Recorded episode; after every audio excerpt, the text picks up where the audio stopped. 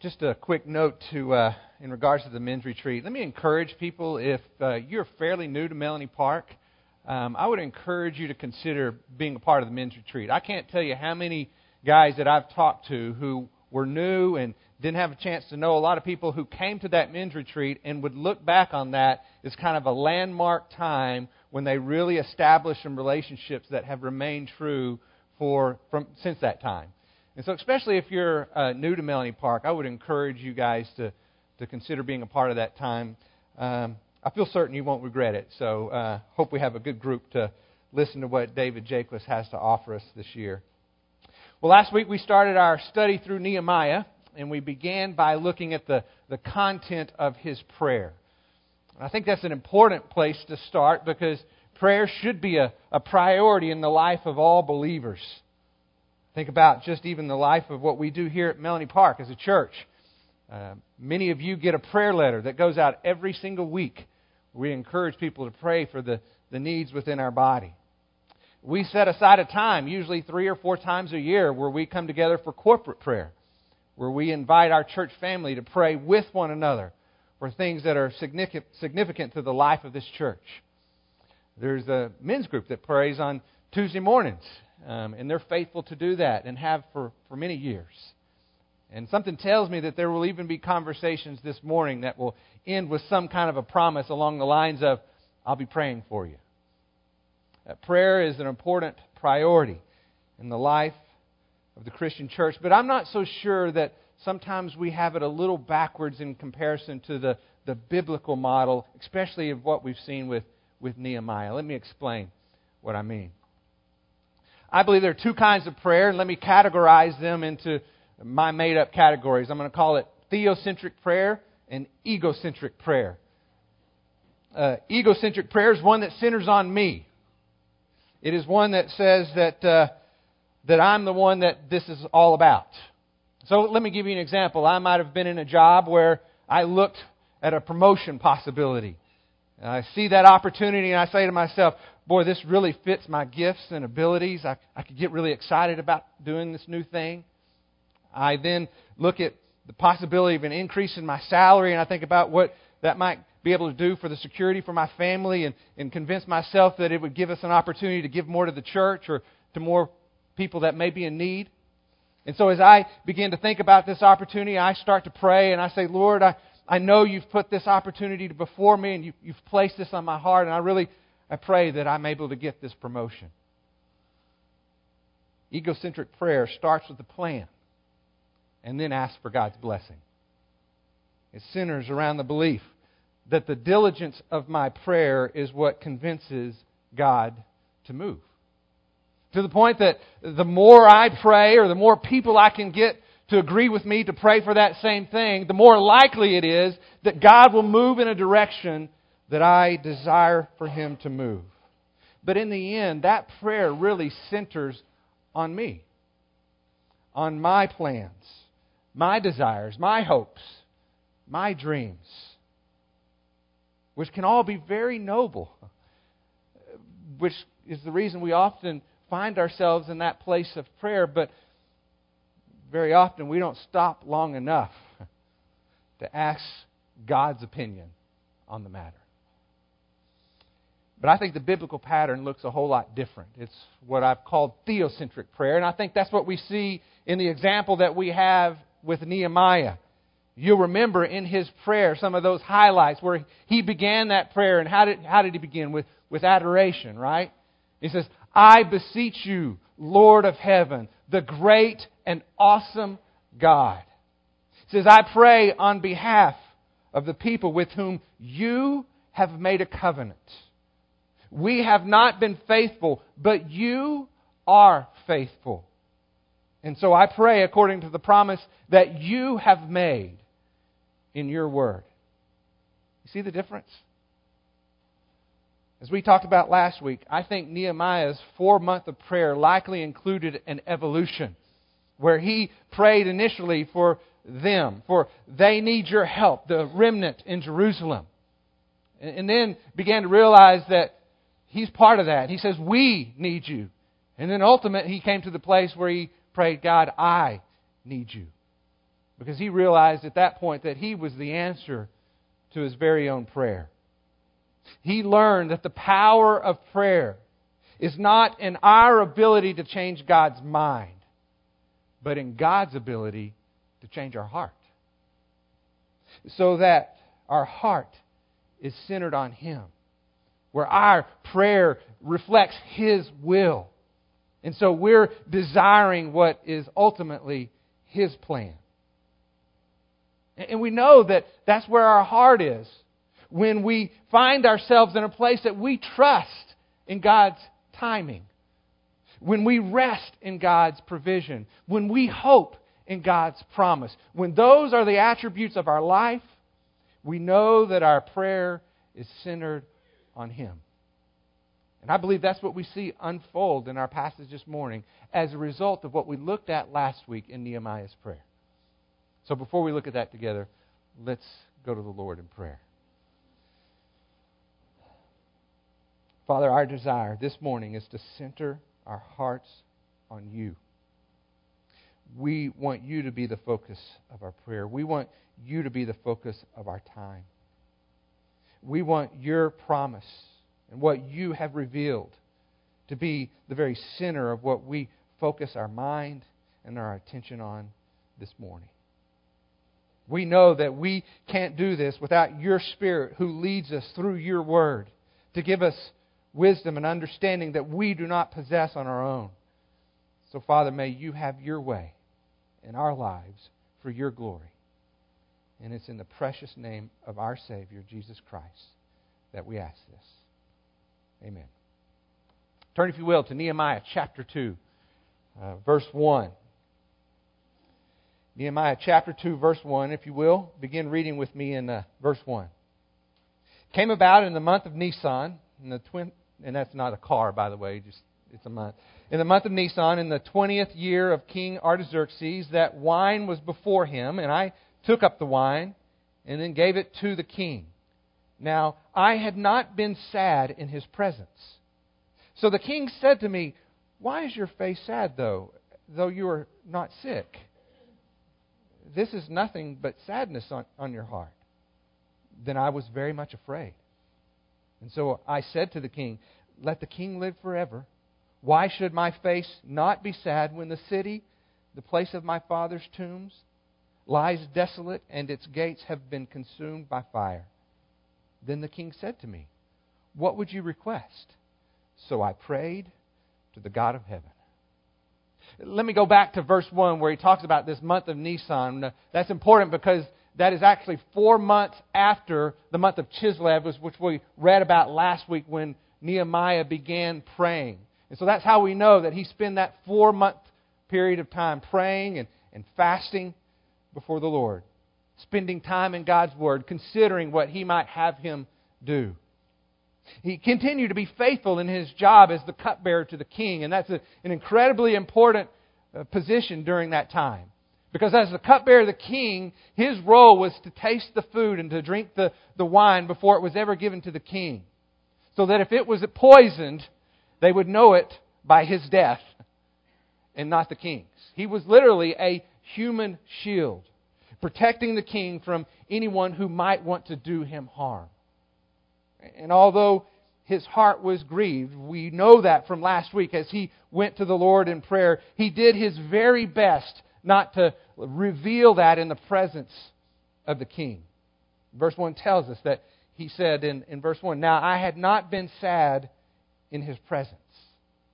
Now, one of the reasons that I think that's true for, for Nehemiah because, is because I believe it tells us that Nehemiah was unwilling to manipulate the circumstances to create an opportunity for himself before God intended it to be so. He chose not to make a scene. He said, I made sure that I wasn't sad in the presence of the king. Instead, he trusted that God would open the door.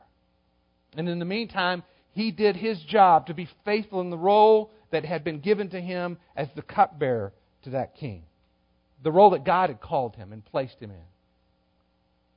And I thought about this week as I prepared, and I thought, that's really hard to do. Because I don't know about you, but I get often very anxious in my prayers. I'm very impatient many times. I go before the Lord and I request something that I'm convinced is, is good and right in His eyes. And then I get a little bit anxious and a little bit frustrated when He doesn't move in the way and in the timing that I think He should. If that's the case, it's usually a pretty good sign that my heart is not in a place where I'm truly trusting in God. Patient prayer trusts in God's timing. And I believe that's what we see in the life of Nehemiah. He's unwilling to kind of help God out because he's trusting that God is going to open the door when that time is right. But I also think Nehemiah understands the reality of what it means when you're sad in the presence of the king. Because during that time, to be sad in the presence of the king was always dealt with in, in suspicion. That if you were unhappy, that it usually meant that you were probably up to something no good, especially if you were the cupbearer to that king. That's very likely why we read in verse 2 after the king notices that something's not right with Nehemiah, that what does Nehemiah say? I was very much afraid. He might have been afraid because of his inability to, to hold back that emotion that existed in his heart. And at very best, it could cause him to lose his job, right? At very worst, it might cost him his life. But I believe Nehemiah had been praying. And so he quickly realized this just might be the open door that God intended. Which brings up another attribute of patient prayer. It, it helps you see things that you might otherwise have missed. In fact, I think if Nehemiah had not been praying, that it's very possible in this exact same scenario that he would have panicked. He would have understood the pressure of this situation and the implications for who he was so close to the king. And he would have been incoherent and kind of rambled on an answer and created more suspicion in the eyes of the king. But instead, I believe his prayer life prepared him for what the Lord was doing. Because once that door was open and he recognized that this might be the opportunity, he knew exactly what he was going to say.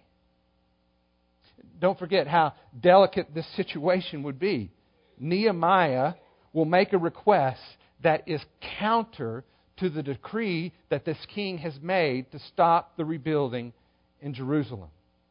So, think about what's happening here. He's sad in the presence of the king. That's not a good thing. He's questioned by the king about what's on his mind, and what's on his mind is in direct opposition to a decree that the king has made. Can you appreciate the tension that would have existed in this little scenario? Now maybe we can see why he said, I was very much afraid. Look at how he answers in verse 3 again. I said to the king, Let the king live forever. Those are wise words for a man in his situation, right? Nehemiah begins the, the conversation with words of respect. He is affirming his loyalty to the king. And then he gives his answer.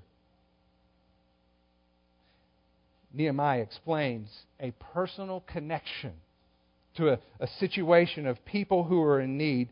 But notice he never specifically gives the place where this is happening. He doesn't ever tell him that it's in Jerusalem, that city where he had made the decree. He describes it as the place of my father's tombs. And if you look at it, you see that, that Nehemiah is simply appealing to the king's sense of compassion and justice to those in need. He's introducing his concern without ever questioning the king's decree the king's response indicates his desire to help. What does he say? In verse 4, he says, What would you request? So Nehemiah says, So I prayed to the God of heaven. Just think about that. He's been praying for four, four months. Is that not enough? Right? But here in this moment of, of real crisis, I mean, this is, this is the open door potentially, but if it's not, he's a dead man. And so, what does he do? Before another word comes out of his mouth, he just stops. In his heart, he prays. I think this tells us that, that Nehemiah, in each step of the way, was unwilling to go about this on his own. I think you and I, in similar situations, might say, okay, God, I see this is open door. You've done a great job of getting me here. Thank you. I'll take it from here. Right? But that's not what we see with Nehemiah. He stops and he prays. And I think that's because the biblical model of prayer always puts us in a place where we are completely dependent upon God. It's the attitude that says, unless God's in this, I don't have a chance. And I believe that's exactly the place where we find Nehemiah. The tension had to be high as this conversation is taking place. And believe it or not, it's about to get even thicker in the room. Look at verse 5. This is his response. And I said to the king, If it please the king, and if your servant has found favor before you, send me to Judah, the city of my father's tombs, that I may rebuild it. Then the king said to me, the queen sitting beside him, How long will your journey be? And when will you return? So it pleased the king to send me, and I gave him a definite time. Right out of the chute, Nehemiah says clearly and boldly, I want to rebuild Jerusalem, the city which you made a decree to cause all building to stop. Now, that's not exactly what it says in there, but I promise you that was the implication that the, the king understood clearly. Nehemiah has been respectful to the king. He's been loyal in his service. He's been faithful in his prayer. But now it's time to take that step of faith. And in that boldness, there is always an element of risk. That's what we see in the life of Nehemiah. Again, if God doesn't come through based on what he's now said, he's a dead man. And the question the king asks seems to indicate his approval. What does he say? How long will you be gone? How long will this take you? Once again, because Nehemiah has prayerfully considered this opportunity, he was prepared to give a very specific response. We don't know exactly what he says, but Nehemiah indicates, I gave him a definite time. And I think that what that tells us is that he had prepared for this moment and he knew what he was going to say. When God opened the door, his heart was ready. If we could, I want to, I want to pause here and just kind of take a little bunny rabbit trail and, and tell you something I think is absolutely fascinating about what is unfolding in our passage. Now, I do not doubt in Nehemiah's confidence in that it was strengthened by his prayer life, that he had a conviction that was confirmed by his time in, in God's Word. But I also wonder if he knew that God had called him to a most important task based on a prophetic promise made by God Himself. You see, one of the obstacles in understanding God's Word is when we consider one book of the Bible independent from all the others. In other words, we study Nehemiah, but it gives no connection to what's happening in Genesis, or no connection to what's happening in Judges or, or Jeremiah. But the truth is, every single book in the Bible is tied to the others as a single record of God's redemptive plan for mankind. And even more than that, one often helps interpret the others. We see that very clearly in the New Testament, don't we? In the Gospels, as they're talking about what's happening in the life of Jesus, and very frequently they'll say, These things happen to fulfill the words of the prophet Isaiah or Jeremiah. They're making that connection for us to help us understand this is not a coincidence. These things have been talked about and tied together from the very beginning. No book of the Bible ever stands alone. They're all connected in a way that reveals God's miraculous plan of redemption. And it's my conviction that Nehemiah knew that this was true. And at the very least, we see very clearly in his prayer that he believes deeply in God's loyal love and his covenant promise to his people. That's the basis of his prayer. But here's something that we now know is true, and I personally wonder if he might have known about this as well.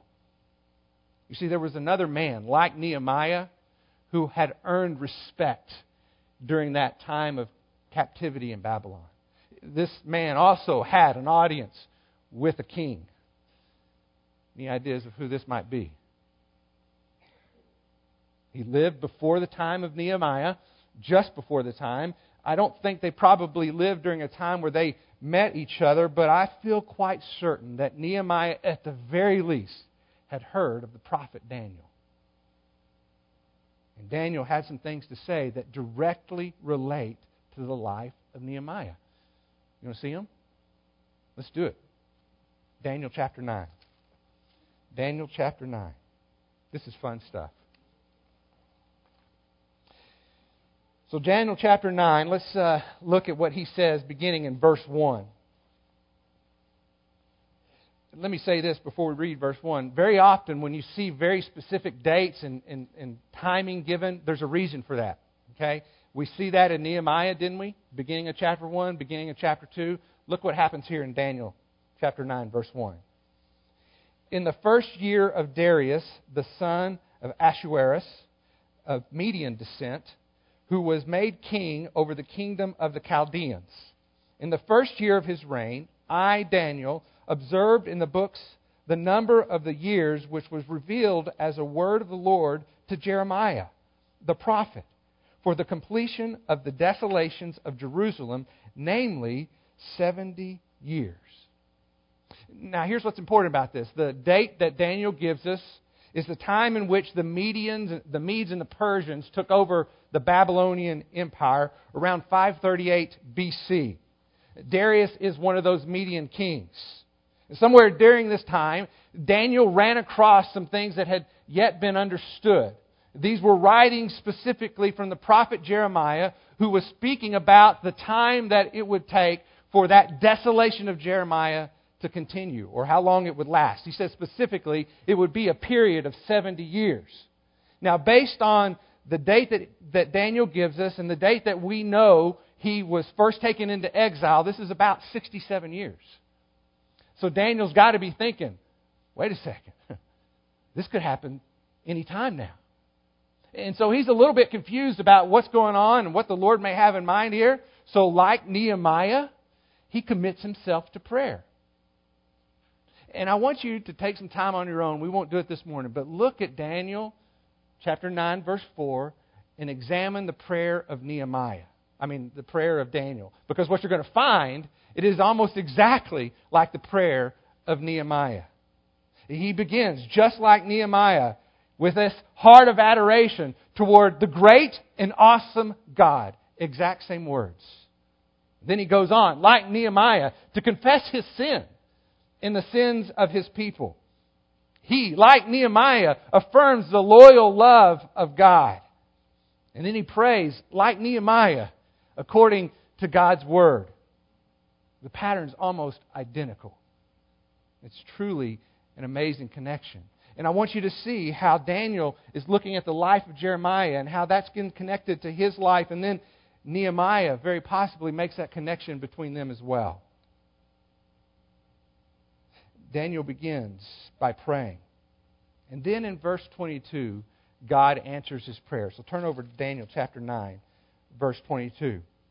There's an angel that has appeared to him as a vision in his time of prayer, and Daniel has asked for understanding about what Jeremiah had prophesied, and so the, the, the angel is there to give him that understanding. Look at what he tells Daniel. He, and he's talking about the angel Gabriel, gave me instruction and talked with me and said, O Daniel, I have now come forth to give you insight with understanding. This is the answer to his prayer. At the beginning of your supplications, the command was issued, and I have come to tell you, for you are highly esteemed. So give heed to the message and gain understanding of the vision.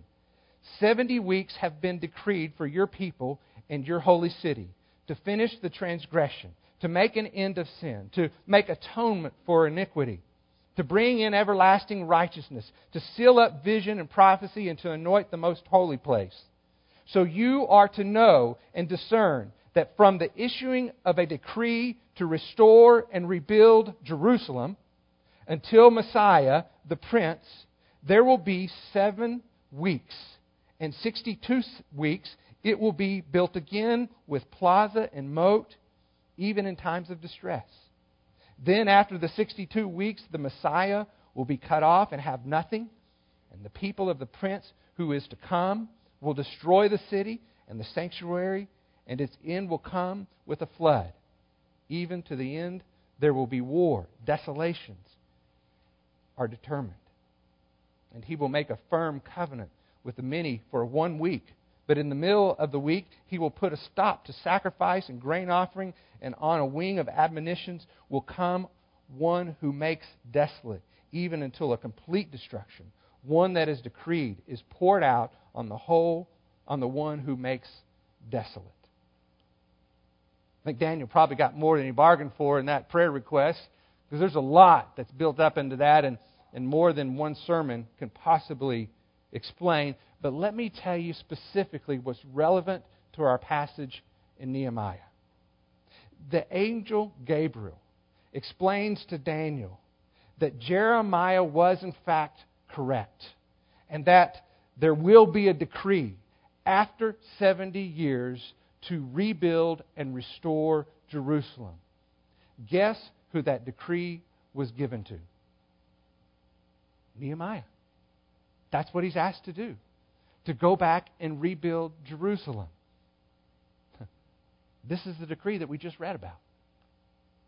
One of the reasons that we know this is the case, and again, this is way more than we can talk about today, but it's too cool to pass up. Okay? If you take what Daniel has said and you do the math, and you calculate the number of years that he has prophesied would take place, he's saying at the moment of time that that city is rebuilt, and you calculate it forward, it would add up to 490 years, which takes us right up until the triumphal entry of Jesus Christ going into Jerusalem just days before his crucifixion which, as verse 26 would say, is when the Messiah will be cut off. I'm telling you this because I want you to see and be convinced, just as I know Nehemiah and Jeremiah and Daniel were all convinced, and that is that God is sovereignly in control, down to the very day of what he said was going to happen.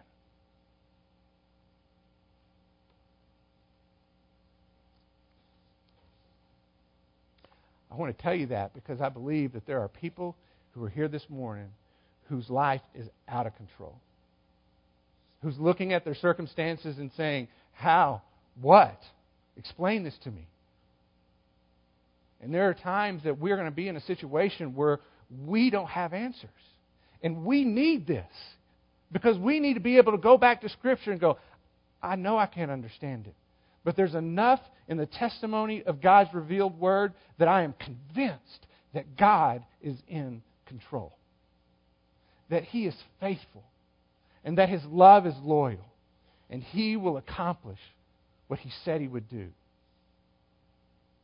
And most importantly, that there was a moment in time that He knew would take place when He would send His Son to be the sacrifice for the sins of the world.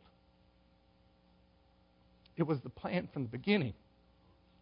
And every book of the Bible is tied together to help us see how that plan was revealed and connected for the Savior to come so that we would have a way to be in relationship with God as He originally intended it to be. He is sovereignly in control. Now, whether Nehemiah specifically knew about this prophecy or not really is no consequence. I think he might have, but whether he did or not, it doesn't matter because what we do know is that his patient prayer was grounded in a firm belief in God's faithful provision. Go back to uh, Nehemiah chapter 7. I mean, chapter 2, verse 7. So he's asked, um, the king made his request. The king is asked for, uh, asked the question, How long will you be gone? He gives him a definite time. And then look at what he says in verse 7. And I said to the king, If it please the king, let letters be given me for the governors of the provinces beyond the river, and they may allow me to pass through until I come to Judah. And a letter to Asaph, the keeper of the king's forest, that he may give me timber to make beams for the gates of the fortress which is by the temple, for the wall of the city, and for the house to which I will go. And the king granted them to me, because the good hand of my God was on me. Then I came to the governor of the provinces beyond the river and gave them the king's letters. Now the king had sent with me officers of the army and horsemen. And when Sanballat the Horonite and Tobiah the Ammonite official heard about it, it was very displeasing to them that someone had come to seek welfare of the sons of Israel. In, in verse 8, Nehemiah says, And the king granted these things to me because the good hand of my God was upon me. In other words, Nehemiah knew who was sovereignly in control. His boldness before the king was grounded in his faith in God's provision. And so he makes a request. It's a very bold request, number one, to change the decree. And then he asks for letters that give him safe passage from Babylon to Jerusalem. And once he gets there, he asks to have permission to get wood from those who were under the, the king's control to be able to rebuild the city walls, to essentially rebuild Jerusalem. And so he makes that request of the king. And did you notice that he was given a military escort, which is not something that he asked for, which tells you something about the relationship that he had with the king. Sure, Nehemiah prepared. We see very clearly that his plan was well thought out. But that plan came as a result of his prayers. Nehemiah had confidence, not in his own abilities, even though we like to admire him for his his wise diplomacy and his, his bold leadership, and that's true. But we need to understand that Nehemiah has been given a gracious gift from God, and he knew that. Which is why he said, The king granted these things to me. Why? Because the good hand of my God was upon me. This is God's plan among God's people because God is faithful and true. It was only through the humble obedience of Nehemiah that he was able to be used by God for that purpose. But look at what happens next. You'll see in verse 10 that there's an indication that trouble is brewing because the people that are there don't like the idea of what Nehemiah has come to accomplish. Now, this is just foreshadowing of some big problems that are yet ahead. But look at what happens in verse 11. It says, So I came to Jerusalem and was there three days that I arose in the night, I and a few men with me. I did not tell anyone what my God was putting into my mind to do for Jerusalem. Okay, let me just pause there. I read that and I say, he didn't know what he was going to do next. He prayed and God put in his mind what he was going to do next, and then he took action. It was God's plan that he then followed, not his plan that he asked God to bless. See the difference? So let's continue what my God was putting into my mind to do for Jerusalem. And there was no animal with me except the animal on which I was riding. So I went out at night by the valley gate in the direction of the dragon's well and on to the refuse gate, inspecting the walls of Jerusalem, which were broken down, and its gates which were consumed by fire.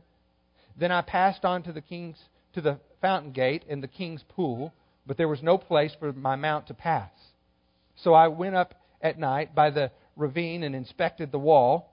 Then I entered the valley gate again and returned. And the officials did not know where I'd gone or what I had done, nor had I yet told the Jews, the priests and the nobles, the officials, or the rest who did the work. Nehemiah arrives in Jerusalem. Before he does anything, it says he waits three days. Now, it's very possible that he was just tired Because at best, that, tra- that distance from, uh, from Babylon to Jerusalem would have taken about two months if you were really moving quickly. And so he was tired. But I think we also know something else that he was doing during those three days. He was spending time praying before the Lord. And I think that hesitation gives us another indication that Nehemiah was unwilling to chart a course on his own. That he was going to pause long enough to get clarity of where God was leading, and only then would he follow. And don't you think that there was some level of anxiousness with the people, the remnant that's there in Jerusalem? They don't know what's going on.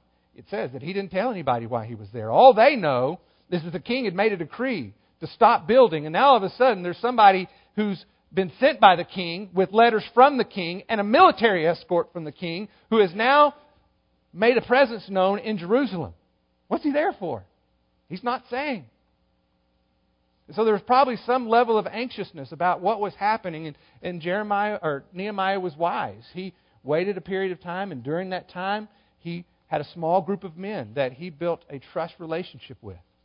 And those men were willing to go with him in secretly, in secrecy at night, so as to not create any wor- uh, rumors or, or stir up any anxiousness about what he had planned. He wanted to get a lay of the land to see what was before him. And he knew that God had not called him to do this on his own, so he asked these men to go with him. And I believe they took a look at what they had in store and then very likely went back to the Lord and said, Okay, God, we see what's before us. What do you want us to do? His patient prayer kept Nehemiah in a place of trusting in God's promise, not in his own abilities, not in his own plan. Now, there's a lot of things that we can look at as we examine the results of, of Nehemiah's patient prayer, that, that God centered focus of his heart. But let me give you a couple of things, three things that, that I think we need to take away that give us some indication that are we praying with that same heart in mind? Are we having that same attitude and, and focus on God? Here's some attributes that we would expect to see if that is in fact the case. The first one, and probably the most important, is the conviction that God is in control. It's the conviction that God's in control. And so, if you believe this is true, then your prayers will always precede your plans. Did you hear what I said? Your prayers will always precede your plans. You will refuse to, to take action, no matter how noble the task may be, how obvious what is good and right may seem, until you're convinced that God is leading the way and you're not the one who's in control. You take time to look at God's Word like Nehemiah did. You take time to, to seek the counsel of God's people. You take time because you refuse to make the wrong assumption that every need you encounter is yours to fix you're not compelled to always give counsel into every single crisis that you meet. Because patient prayer reminds you, I'm not the one who's in control. God, what do you want me to do? But on the other side of the coin is the fact that patient prayer often allows you to see things that you would have otherwise missed. It heightens your sensitivity to what God's doing around you. Because when you're praying for something, you're looking for God to answer if you believe that's who you are praying to. I'll give you an example. Terry and I have been praying about some decisions in regards to our youngest son. Uh, in his academic situation, he's got some significant challenges. And to be honest with you, we don't know what to do. And so we've just been praying together, Lord, would you lead us in the right direction?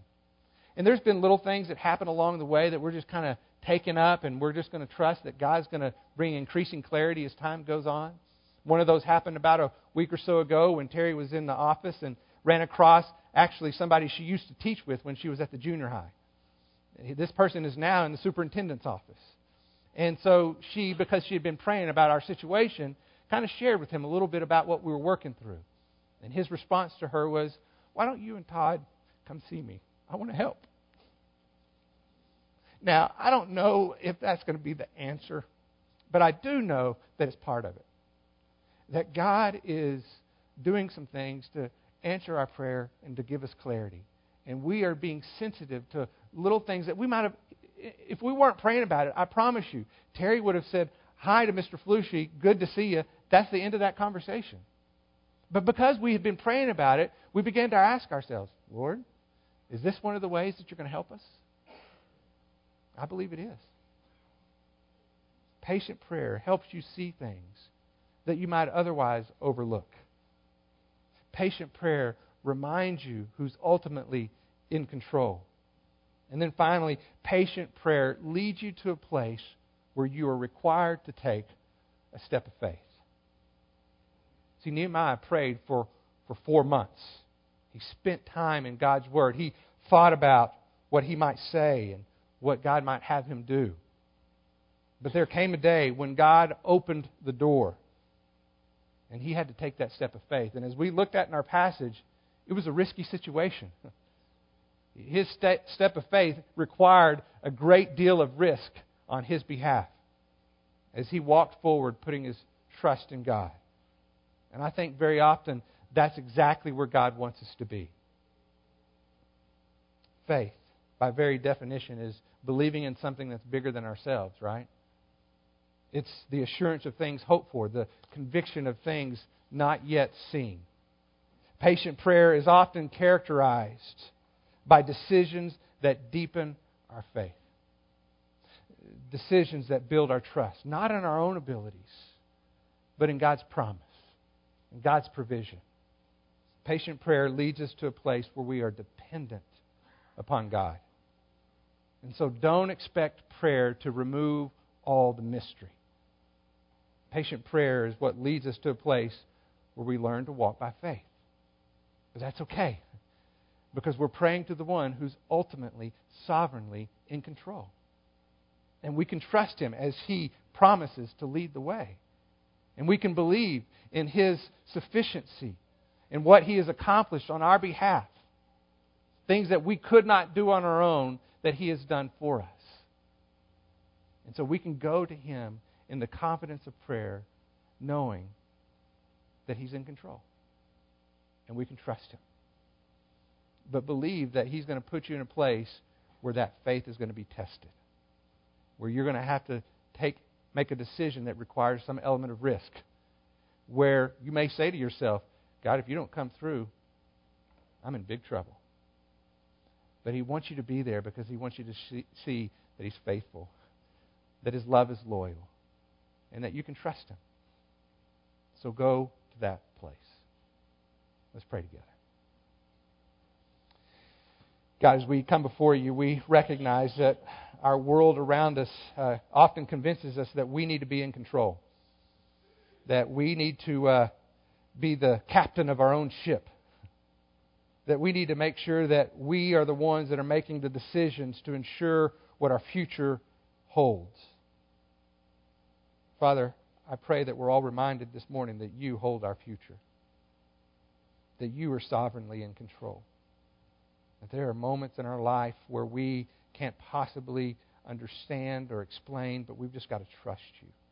That you're good and right that the whole history of mankind is founded on the plan of redemption that you established in the very beginning and are still carrying out to this day to bring salvation to the world through the person and work of Jesus Christ. So that as we put our trust in Him, we see that you are faithful, that your love is loyal, and that we can trust you. So, Father, may we live our life consistently in that place in a dependence upon you. And help, help us to, to remember to relinquish our control and give it to the one who's ultimately in control our good and loving God. We pray this in your name. Amen. Have a great day.